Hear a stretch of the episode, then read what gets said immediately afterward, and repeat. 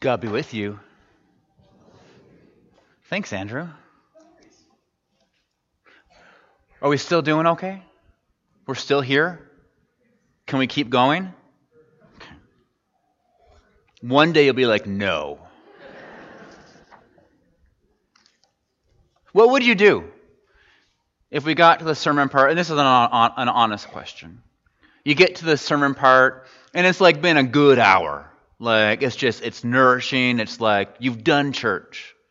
And you get to the sermon part, and like, how you doing? You still here? You're like, let's go. Because that happens sometimes. Like sometimes you get to a point in the service where you're like, that was enough. Like God did her thing and like we're good. Would we end? Or would like would you be polite and like allow me to preach? You'd be polite, wouldn't you? Well, that's that's very kind of you. I don't know if I want to get to that point where we have to navigate that, but let's just put it on our radar and be aware of it. Anyways, sermon time. As you've noticed, it's January.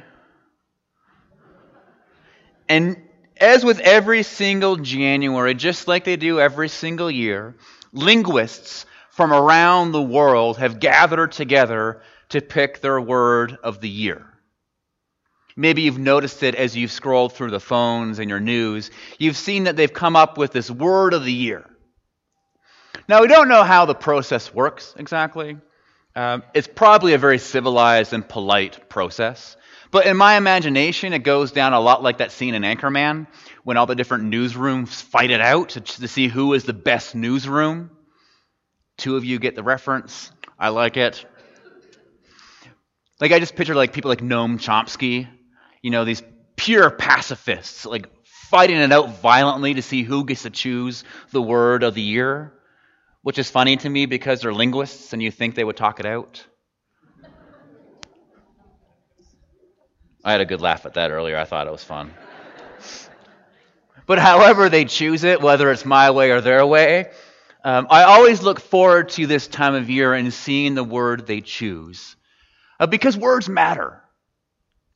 How we talk and how we think, it matters.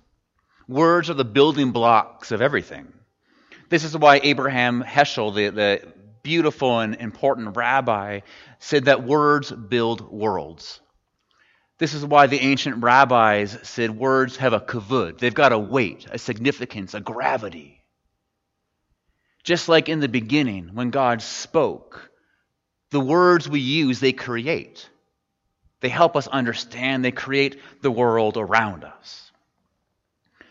Which is why I look forward to this time of year. And not just because these words can help us reflect on the past year and get a sense of the things that we rumbled through. This, this is the essence of the past year. But more importantly, because they give us a sense of, of what do we need to keep building? Where are we headed? What can we continue building in this world? Or even what do we need to take apart? What did we build this world that actually wasn't good and healthy? And what do we need to spend some time in the next year taking apart? And so today, as we leave one year and enter into another, we're going to look at the word they chose. This word of the year, and they even call it the word of the decade. And taking Rabbi Heschel's words to heart that words build worlds, we're going to ask two questions of this word. We're going to ask, why was it a part of 2019? And we're going to ask, what can it help us build within us and around us as we head into 2020? Are you with me? All right. Yeah, let's do a prayer before we get into it. If you bow your heads, please. So, God, as we head into this time where we ask to hear from you, uh, we ask that you speak. Take these words of mine and use them, work through them, underneath them, around them. May you give us a good and hope filled word to chew on. Amen. So, The word of 2019 and even the whole decade is. Next slide. They. This is the word that linguists gave us that not only define the past year, but the past 10 years. Over the past 10 years, there's been a, a, pretty huge and systemic revolution in how we understand and talk about gender and sexuality. And in a lot of ways, this word captures that evolution because this has become the word uh, that people choose as a pronoun uh, when he or she doesn't really seem to fit for who they truly are and really are. Over the past 10 years, we've come to realize that just like everything else, gender and sexuality don't exist in a binary. There's no either or, there's no black and white, there's no this or that. But when it comes to understanding gender and sexuality, we've realized that it all exists on a spectrum. It's a bit more fluid than we previously thought. And over the past 10 years, we've begun to make a bit more room to be a bit more diverse, a bit more expansive and inclusive and wondrous in how we understand ourselves, each other, and the world around us. And I gotta say, I think this is just the coolest word they could have chosen to represent the past decade. Because think about all the other words they could have chosen. When it comes to nailing down what's the essence of the past decade, they would have so many words to choose from patriarchy, terrorism, climate crisis, genocide all words that would aptly define what's been going on for the past decade. But they chose this one. How cool is that? That they chose a word that shows our capacity to grow, learn, and become and get better as a species, instead of a word that shows just how good we are at taking this world apart. I think sometimes we need a reminder that there's good stuff going on in our world. Sometimes we need a reminder that we can actually have hope because we're pretty good at doing good things as we are at doing bad things. So I'm glad they chose this word. I think it does capture not only what it does about gender and sexuality, but it captures our ability as people to, to learn and grow and become. So that's why they chose it. And now the second question What can this word help us build? And I want to take some time to explore the, the issue underneath this word, or one of the issues underneath this word. Uh, one of the things that this word kind of points to. Because what is the underlining issue of the word they? What's the thing this word is getting at? What are we talking about when we talk about the pronoun they? We're talking about identity. When we talk about identity, we're talking about how we understand ourselves to be. We're talking about who we truly are. We're talking about the sum of all our parts our privilege, our histories, our values, our experiences, our hopes, our dreams, our intersections that collection of things that make me, me, you, you, and us, us. Our identity is, is that encapsulation, and maybe even the word story works, of who we've been, who we are, and who we're becoming. Identity is a thing we talk about when we say, I am. I am Nick. I'm a straight white dude from Canada. I'm a fan of Jesus. I am an 8, 9, or 1 on the Enneagram. I don't know yet. I'm a partner. I'm a friend. I'm an eater of good food and a lover of music. I'm a really bad dodgeball player, but I love it. And my joy in life is helping people explore what it means to be human. That's my identity. What would you say? Who are you? If you had to say, I am dot, dot, dot, how would you fill that in? What is at the core of your being? It's a big question, isn't it? It's got its own kavod, it's got a weight to it. Which makes sense. It should be a difficult question to answer because it's such a core part of our existence. Identity is everything. It's often the one thing that is truly and completely our own. It's how we see ourselves, it's how we want people to see us. It's the one thing, perhaps more than anything, that we want space to be made for. And now, when we talk identity here in the church, when we look at this word from our tradition, there's one thing that we should add to this conversation. There's one thing that if we didn't talk about it when we talk about identity, we would need to call you all back to church and name it because it's that important. We can't talk about it without naming this one thing. There's one thing that we would insist on being a part of this conversation that we, we, that we would each add to our own little lists of I am. And that's the thing that will answer our second question. And we can find the answer to that second question in a story in the Bible. It's a story that everyone around the world is reading today in the world of church. It's a really popular story. It's a famous story. It's one of the few stories that we read every single year always on this Sunday. And that's the story of Jesus' baptism. And the story goes that Jesus, well, he hasn't done much of anything yet. There's no stories about him at all before this. And we hear that Jesus has heard that his cousin John is baptizing people by the river Jordan. Now, John, if you've heard of him, he's a really interesting, would be like a mild word. He's a really interesting guy. John has a famous origin story just like Jesus does. But John, he lives in the wilderness. He lives out in the desert. He wears camel hair.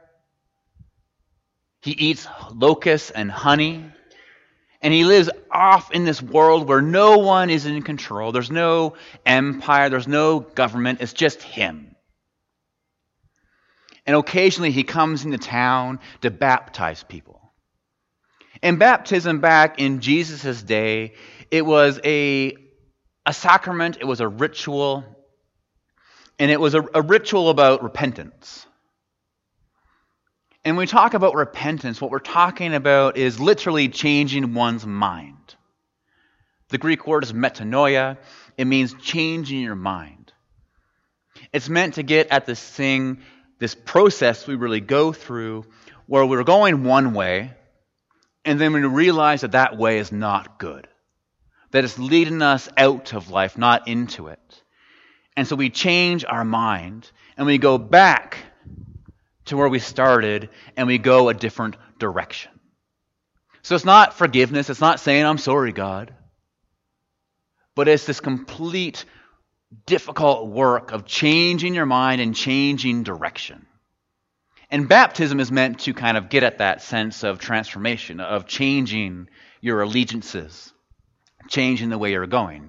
You go down into the water, you wash off that old way, and then you rise up into a new way of living.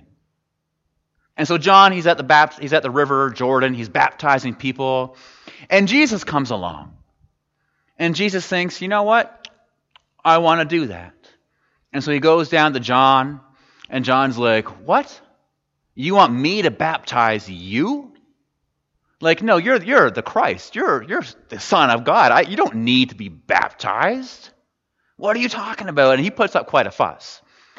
But Jesus insists on. He's like, No, I have to do this. I want to do this. Please baptize me. And John finally relents and he takes Jesus down into the river. And Jesus goes under.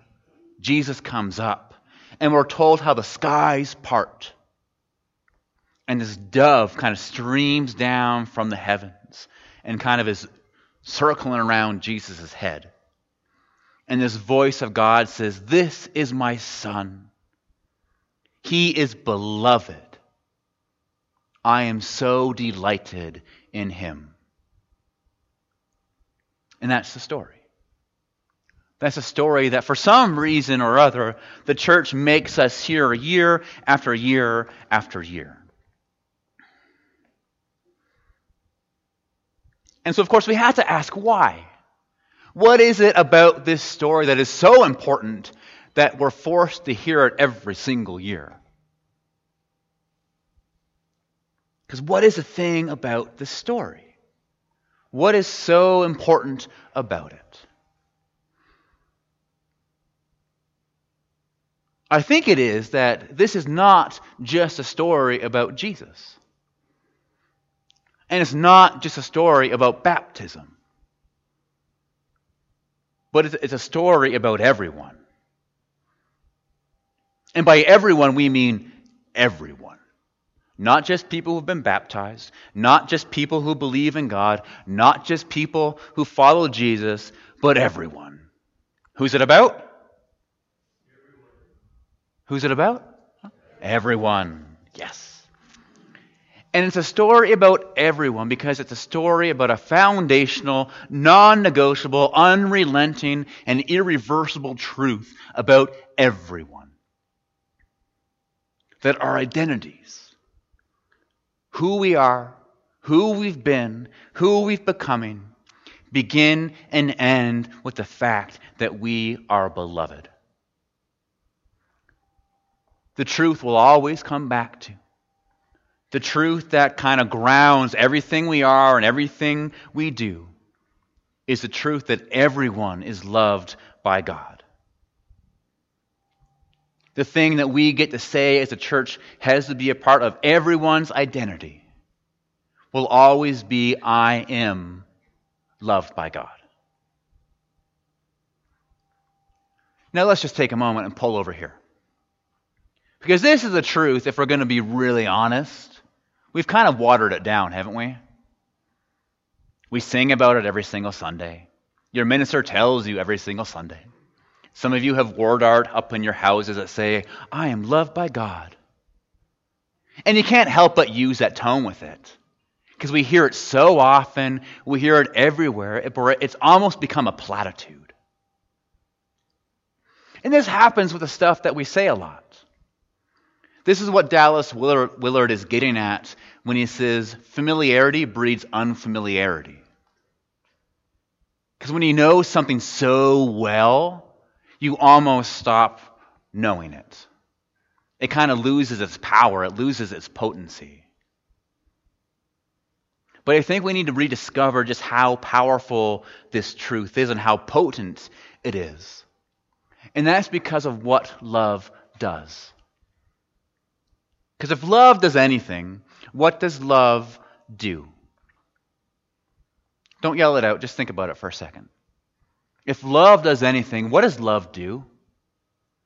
What does that love of God do? As Peter Rollins would say, love calls us into existence. Love calls us into existence.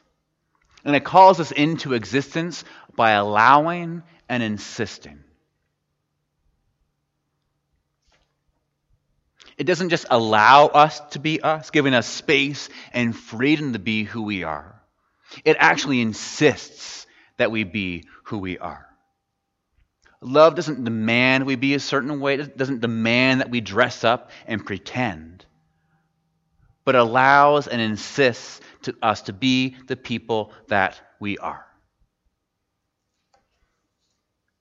Hear that for a moment. And feel that for a moment. Our identities. All that stuff that you thought up when I asked, Who are you? It is all grounded clothed, anointed, protected, empowered by love. It's love that allows us to be us and insists that we be us. Yeah, Nick, but no, beloved. Yeah, but what about beloved? Yeah, but I, had to, I did this thing once where I got into trouble. Nope, beloved. Our identities will always begin and end with the fact that we are beloved. No matter what, beloved, beloved, beloved. And that's beautiful, isn't it? That's amazing. That's so liberating. That no matter who we are, no matter what our story is, no matter what is on that list, that we are loved. And so, therefore, we can be ourselves. But here's where it gets even better. And by better, I mean more challenging. Uh, who is this story about? Who? This isn't just our truth. This isn't just a truth for people who sit in pews. It's not just a truth for those who have similar identities to us, who look like us, who think like us, who dress like us. It's a truth for everyone. Who's it a truth for? There you go. Everyone is beloved. No matter who someone is, no matter how they identify, no matter what pronouns they use, God allows and insists that they be who they are. Which means what? What does that mean for those who identify different than we do? What's that mean for those who use weird and confusing words to describe themselves? Does that mean that they get, we get to demand they be a certain way? Does that mean we get to force them to fit in? Does that mean we get to make them use language we're comfortable with? No. It means that we see them the same way we see ourselves as beloved. And because love allows and insists, we allow and insist they be who they are. Because love, love would have it no other way.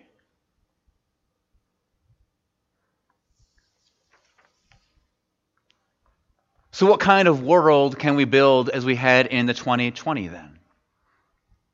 As we unpack this word and think about identity and think about just how important it is that our identities begin and end with love. What kind of world does this call us to make as we head into 2020? A year from now, what kind of word will we name for the year that has been?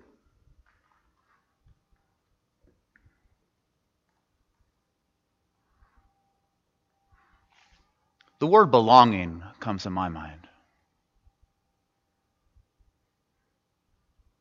Because if love does allow and insist, and everybody is loved, then everyone belongs. Not in the sense where, like, come on in and you're welcome, but don't sit there. Sing this way, join this thing and give this much money. But in the sense of, I see you as you want to be seen. And I am going to allow that, and I'm going to insist upon it because I know that you are loved. And so we make space for everyone and everyone, all of us and all of us, all our parts, all our identities because we know that love means we all belong. So maybe that's our word of 2020. Maybe that's the word that we need to keep on our back burners together as we head into the months that are coming. And so let's end with this. Let's give you some questions to take home. So if you have paper or phones to write stuff on, I, I encourage you to write these ones down. Because I think this could help us enter into the year in a new way. So, first, a question for yourselves How can you make room for yourself to belong? How can you make room for yourself to belong? What parts of your identities do you need to show a bit more love to? How can you make more space for yourself? Where you can kind of just relax and let it all flow out. And then the second question How can you make more space for others to belong? Maybe there's someone in your life that you just don't really get. And you're making them jump through hoops because that's just how you think and how you work. And you want them to be a particular way. But deep down, you know they can't. How can you make more space for them to belong? How can you honor their identity? So take these questions with you. And know that at the heart of both of them is the fact that we always come back to, that grounds everything we are and everything we do. That we are all beloved, that everyone is beloved. Who's beloved? Everyone. So may you go from this place knowing that you are beloved no matter who you are, no matter what your story is, that your identities begin and end with love, and so do everyone else's. And may you make space for you and for them to belong. And in a year from now, may we have a more generous, more spacious, more expansive world where everyone belongs and everyone has a place. And to that, all God's people say, Amen.